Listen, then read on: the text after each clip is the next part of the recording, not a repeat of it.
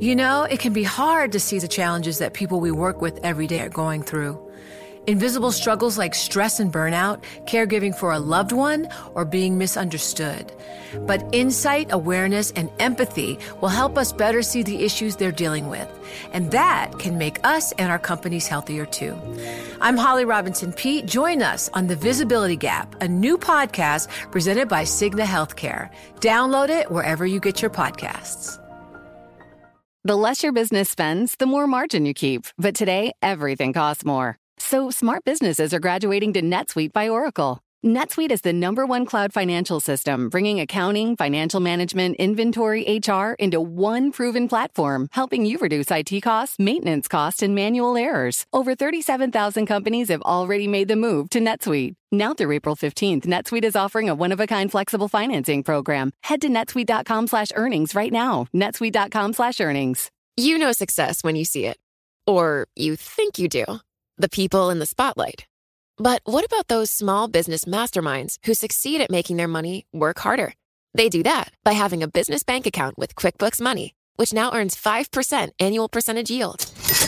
Making your money work as hard as you do? That's how you business differently. Learn more about QuickBooks Money at quickbooks.com slash 5APY. Banking services provided by Green Dot Bank, member FDIC. Only funds and envelopes earn APY. APY can change at any time. The story of the UK is an economy that has got real momentum. What is broken can be repaired. What is ruined can be rebuilt. UK inflation is becoming much more homegrown. We have huge potential as an economy in the UK. This is a time to tell Israel there is a path to peace. Our plan for the British economy is working, but the work is not done. You're listening to Bloomberg UK Politics. I'm Lizzy Burden. And I'm Stephen Carroll. Welcome to the programme. I'm somewhat reminded, looking at Lizzy Burden, who's practically levitating off her chair opposite me here, of uh, one of my favourite moments in the TV series Will and Grace, and that's the I Told You So dance. uh, because, Lizzy, I think if you were familiar with this, you would be doing the I Told You So dance right now. Uh, because Go on, big reveal. Well, like, listen to this. Britain's biggest asset manager, BlackRock, has effectively endorsed last week's episode of the Bloomberg UK Politics podcast, in which we discussed how Rishi Sunak and Keir Starmer's political careers in 2024 will live and die by whether they learn the lessons of 2022, which was that the market is the guardrail on British politics. So you've had this warning from BlackRock's Vivek Paul. He's the UK chief investment strategist. He said, says, and I quote, as inflation falls in the UK and we get closer to the general election date, major UK political parties may be more tempted to promise looser fiscal policy. And the more this occurs, the greater the likelihood of the return of the bond vigilantes. What did I tell you, Stephen? Two of our favourite words. I don't think I've ever seen you so happy. No, it's because it's so easy for politicians to forget the markets in pursuit of votes.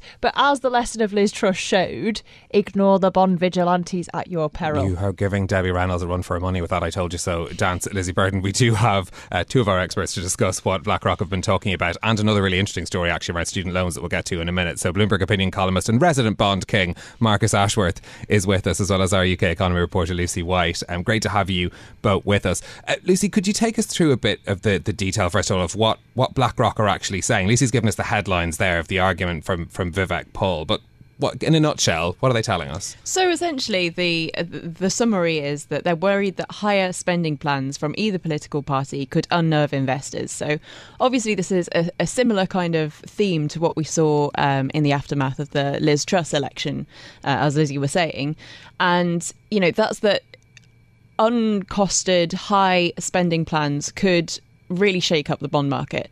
Uh, you know unnerve investors um, and push yields higher. Marcus, you are ever the contrarian. Is BlackRock right?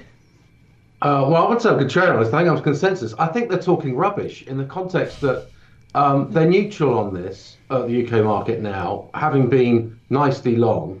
Um, and we have the Office for Budget Responsibility preventing anything like a, a blowout uh, example as, as maybe gets blamed uh, partially fairly on, on Liz Truss, but there were a lot of other factors going on at the same time, named the Bank of England, which I'll come back to in a second. So I don't see how uh, promises this year are going to affect the gilt market in any meaningful sense. What will affect the gilt market will be increased supply, and indeed whatever the Bank of England continues to do by trying to destroy um, our taxpayers' money by blasting out active quantitative tightening on the long end. So I think they're much bigger factors. Gilts have traded off quite sharply recently. There's a 20-year auction, which no doubt has gone very well today, uh, along with uh, I know Belgium and Italy as well. So it's not it's mm. overall big demand after a, a big bond sell-off. I don't see the bond market uh, and gilt market in any uh, rearing up in any real real meaningful way this year. It sounds good, but I think there are other factors behind um, what drove the the gilts crisis in September 2022, which we which we ignore at our peril and we just purely blame it on evidently poor uh, political management from Liz Truss.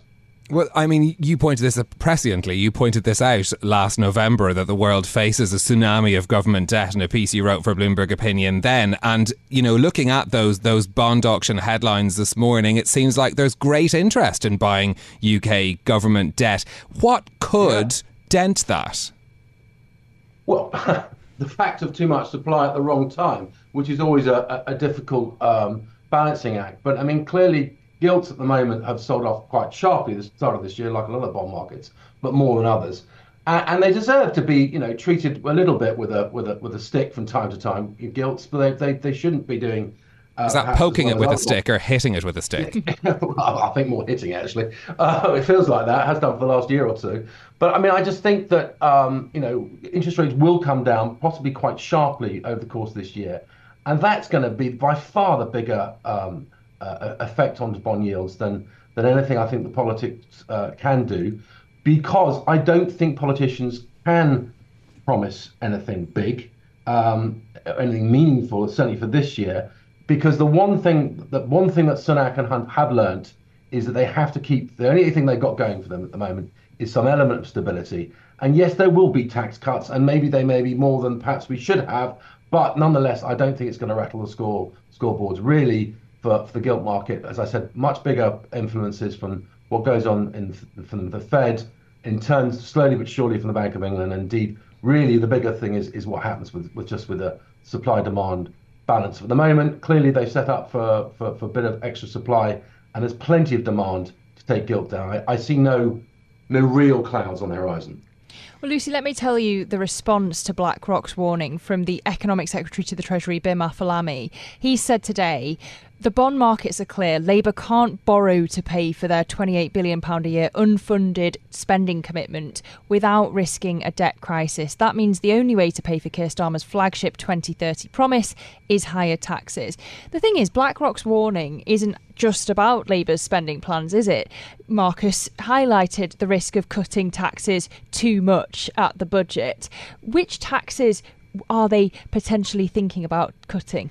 It's worth noting, you know, that the 28 billion that that Bim Afolami is referring to there uh, is a promise that's already been scaled back. So this is the 28 billion of green investment. Um, it was originally going to be 28 billion a year.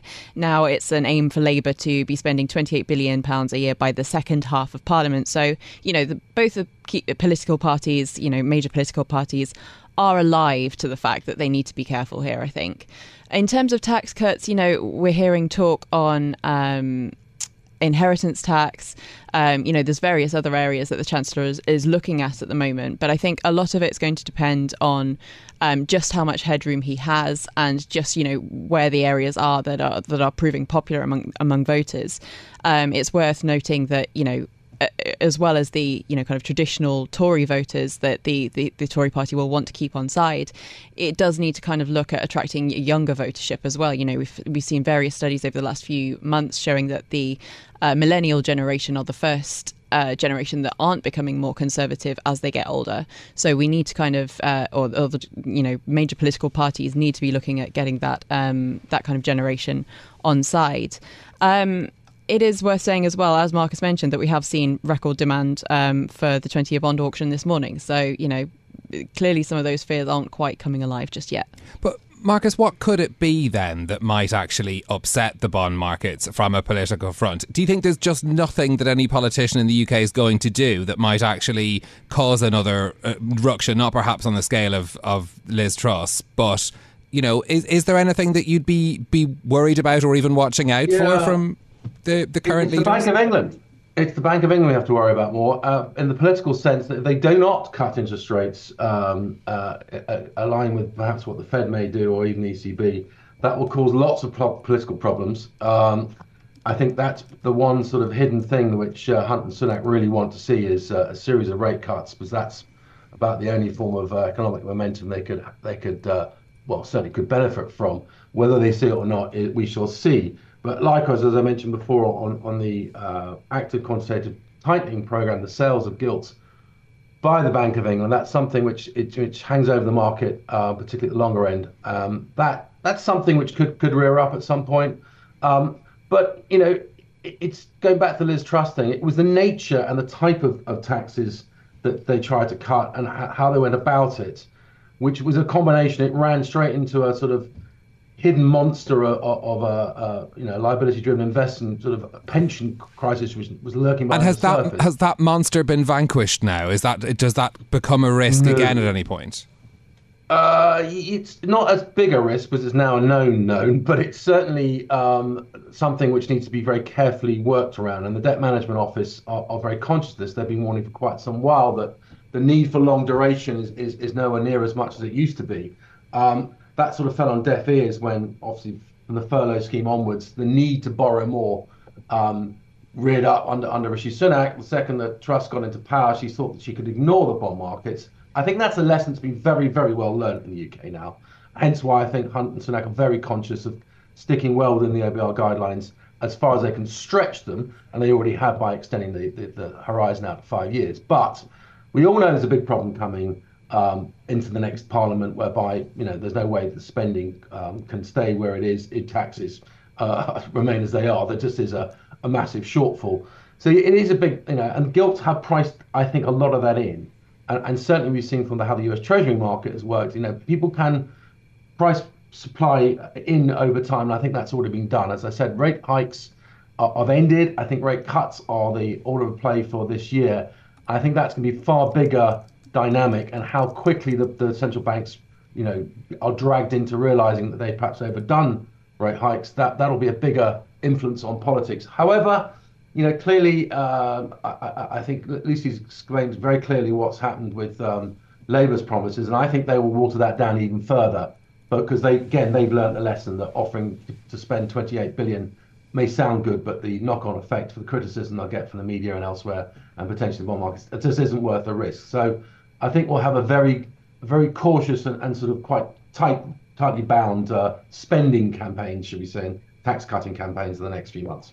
And maybe some unhappy front benchers on Labour's side. Lucy, when we're thinking about higher yields, it feeds into another story you've been following today about student loans. The Institute for Fiscal Studies says that the Treasury is facing a hit of more than £10 billion per year as higher interest rates push up the cost of financing student loans. Why is that? So previously, the interest um, charged on student loans was higher than the interest uh, on government borrowing.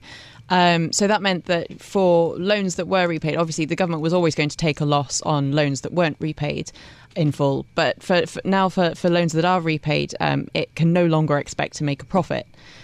So that's because yields now are looking higher than expected um, RPI, uh, re, Mm. uh, Retail retail, price price, inflation, inflation. Yeah, Um, and the government's now looking at an average uh, loss of fifteen thousand two hundred per person uh, per student.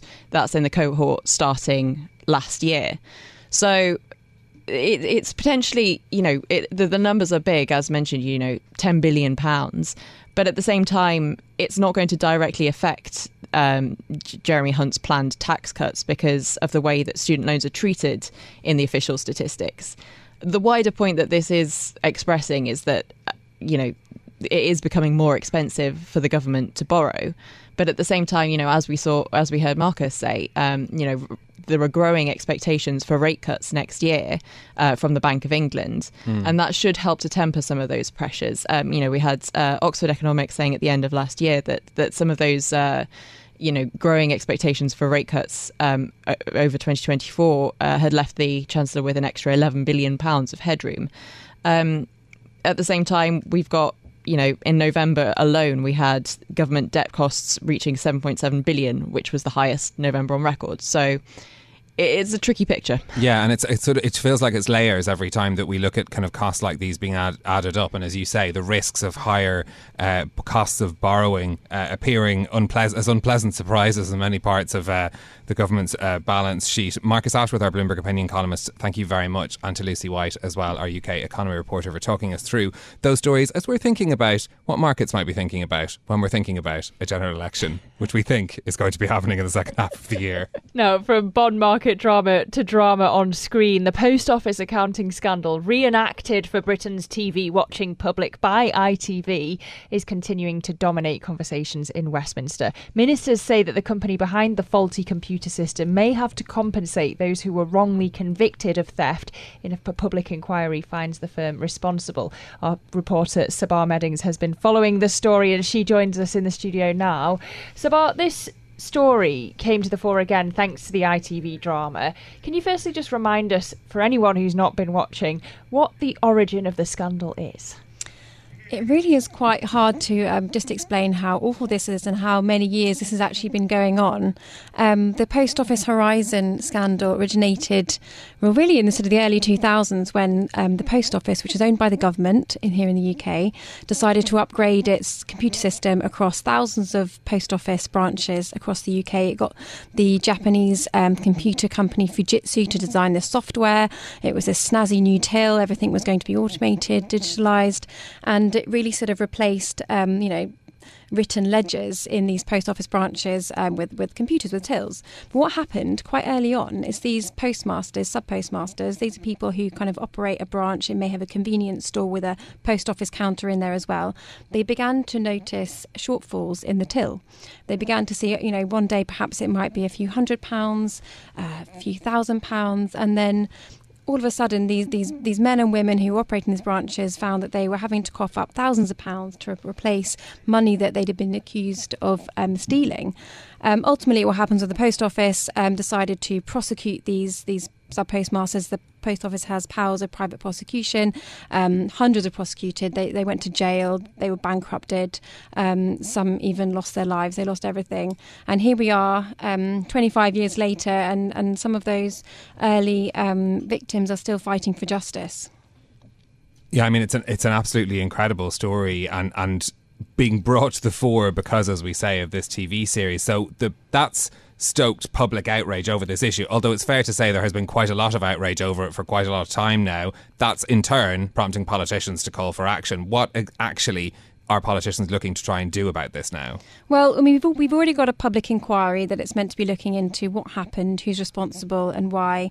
There is a compensation scheme, um, but and you know, and, and, those that were prosecuted are um, seeking to have their convictions overturned. So there are kind of there are steps in motion already. But what's really happened with this drama that has got um, extraordinary number of people interested, that politicians are now having to kind of speed up, um, speed up, speed up their efforts. Whether that will include expediting the hearings, whether it will be fast tracking the appeals process, whether it will just kind of a mass exoneration of all these um, people that have been um, convicted. So I mean, there's kind of there's, there's talks daily about how to speed this up. Um, 150 million has been paid so far, but 1,500 of 4,000 people are yet to be compensated. So there's there's you know there's a lot of demand. There's public outcry.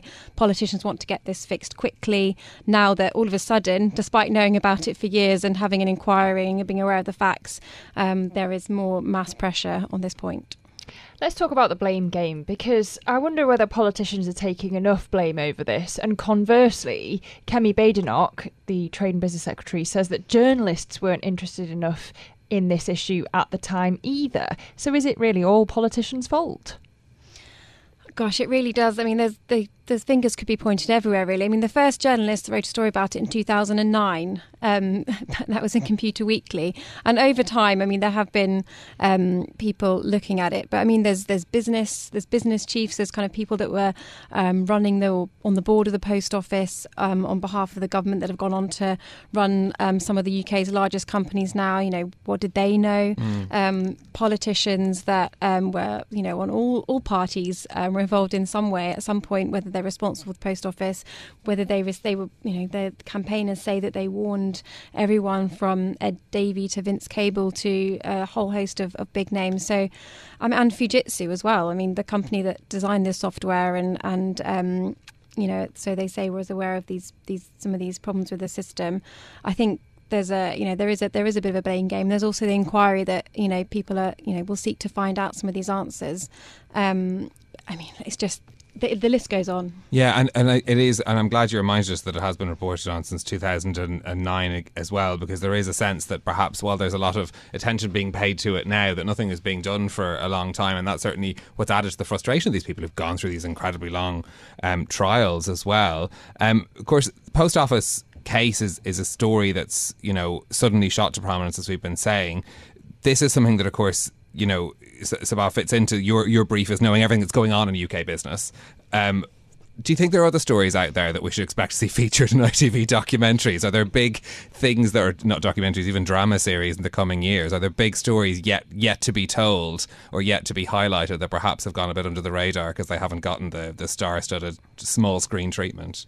I mean, I'd love you'd love to see it, whether it's kind of the the COVID contracts or, mm. or Thames Water or, or other things. But I think the issue with this story is that these are not um, high profile business victims or high profile big investors who could afford expensive lawyers to, to get their case heard. These are sort of they these are sort of you know sometimes they might be sort of semi-retired or you know they'd moved to the, you know they had one business. So although um, you know there are other stories that do get much more sort of high profile, whether it's LCF or um, or other things, but perhaps the reason why this this one just didn't it was because people were so hurt and tortured from from what had happened to them that they didn't want to kind of speak up or have the energy to do it, or they'd you know they had health problems or, or yeah. they were sort of struggling to survive. So maybe that's why this story needed this big ITV drama to get the prominence.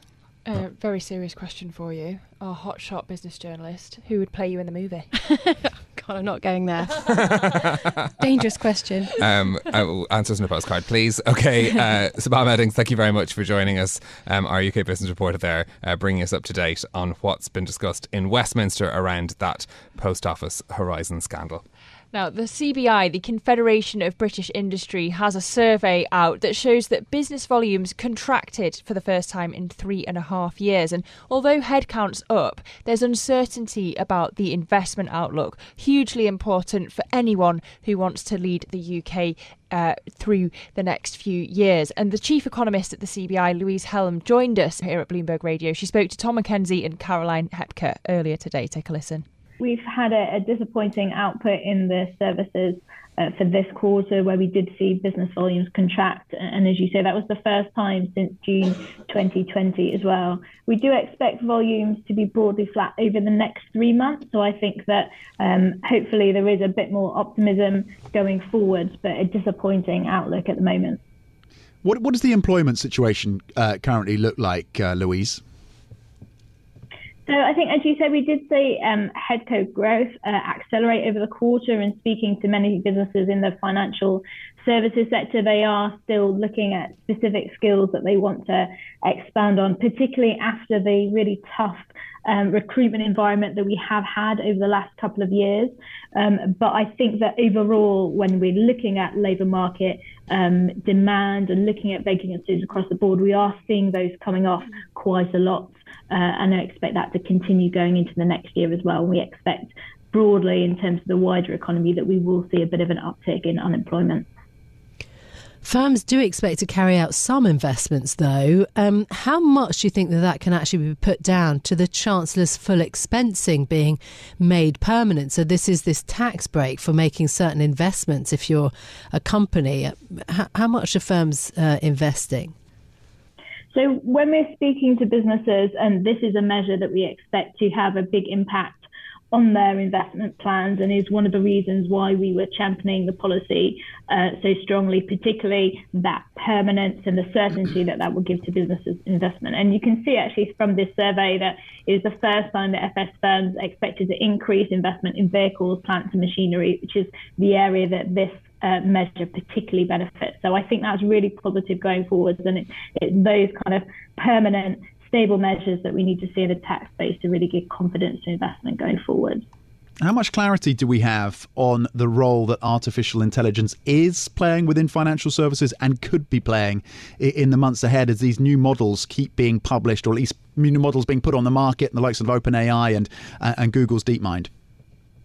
So I think that's a really interesting question. So many of the businesses that I'm speaking to at the moment, this is a really big area of interest for them. I think, to be honest, uh, there's still a big question about to what extent these uh, types of models can be integrated, at least across the board. But I think financial services are definitely at the forefront of that. So um, it's a really um, great area, and hopefully one where the UK can really be at the forefront of, of adopting some of this new technology. Hmm. How do you rate the UK's appeal to foreign investors right now in terms of investment into financial services in the UK? Obviously, one of our key industries in Britain. So I think the UK still remains incredibly attractive uh, when we look at the global um, stage. I think obviously there has been a lot of uncertainty both globally and particularly in the UK in the last year or so but it, um, it is an area that continues to attract investment, and that, obviously that is something that we particularly champion around the benefits that investing in the UK can bring, not only to the UK market itself, but globally as well. Louise, it is, of course, a big year, or likely to be a big year in terms of UK politics. Very likely we get an election this year, if not, uh, of course, the first part of, uh, of 2025. How much confidence does the CBI have in the, the Labour Party, given, of course, the advantage they have currently in the polls, to support the UK's financial services sector? So, um, as you'll know, the CBI is obviously uh, politically neutral in all this, and we're engaging with with all uh, main political parties. We had a lot of engagement with the Labour Party itself, and actually, I think the fact that there is quite a lot of engagement at the moment is incredibly positive. Um, again, with all parties, there'll be lots of areas that we do agree on, uh, and some that we've got a lot more uh, distance to. I think one of the big things that we're calling for, and, and again, I'd like to see this from from everybody, is around um, the financial services uh, green uh, strategy and making sure that we are um, making sure that the financial services sector can play its role on the road to net zero as well. So that's an area that we really want to see a lot of movement on from from all main political parties. So that was CBI Chief Economist Louise Hellem there. Interesting to hear her saying that businesses too are keeping a close eye on the bond markets. I'll continue my dance, Stephen. I look forward to seeing its next appearance. That is it from us for today. If you like the programme, don't forget to subscribe. Give it five stars so other people can find it on Apple Podcasts, Spotify, or wherever you listen. This episode was produced by James Woolcock and our audio engineer was Marufal Hussain. I'm Lizzy Burden. And I'm Stephen Carroll. We'll be back with more tomorrow. This is Bloomberg. Bloomberg UK Politics. Listen weekdays at noon on DAB Digital Radio in London. Hi, everyone. I'm Paul Anka. And I'm Skip Bronson. And what happens when two old friends take their decades of experience in the business and entertainment worlds and sit down with our buddies? You get Our Way, a brand new show from iHeart Podcast where we chop it up with our pals about everything under the sun. This is our podcast, and we're going to do it our way. Listen to Our Way on the iHeartRadio app, Apple Podcasts, or wherever you get your podcasts.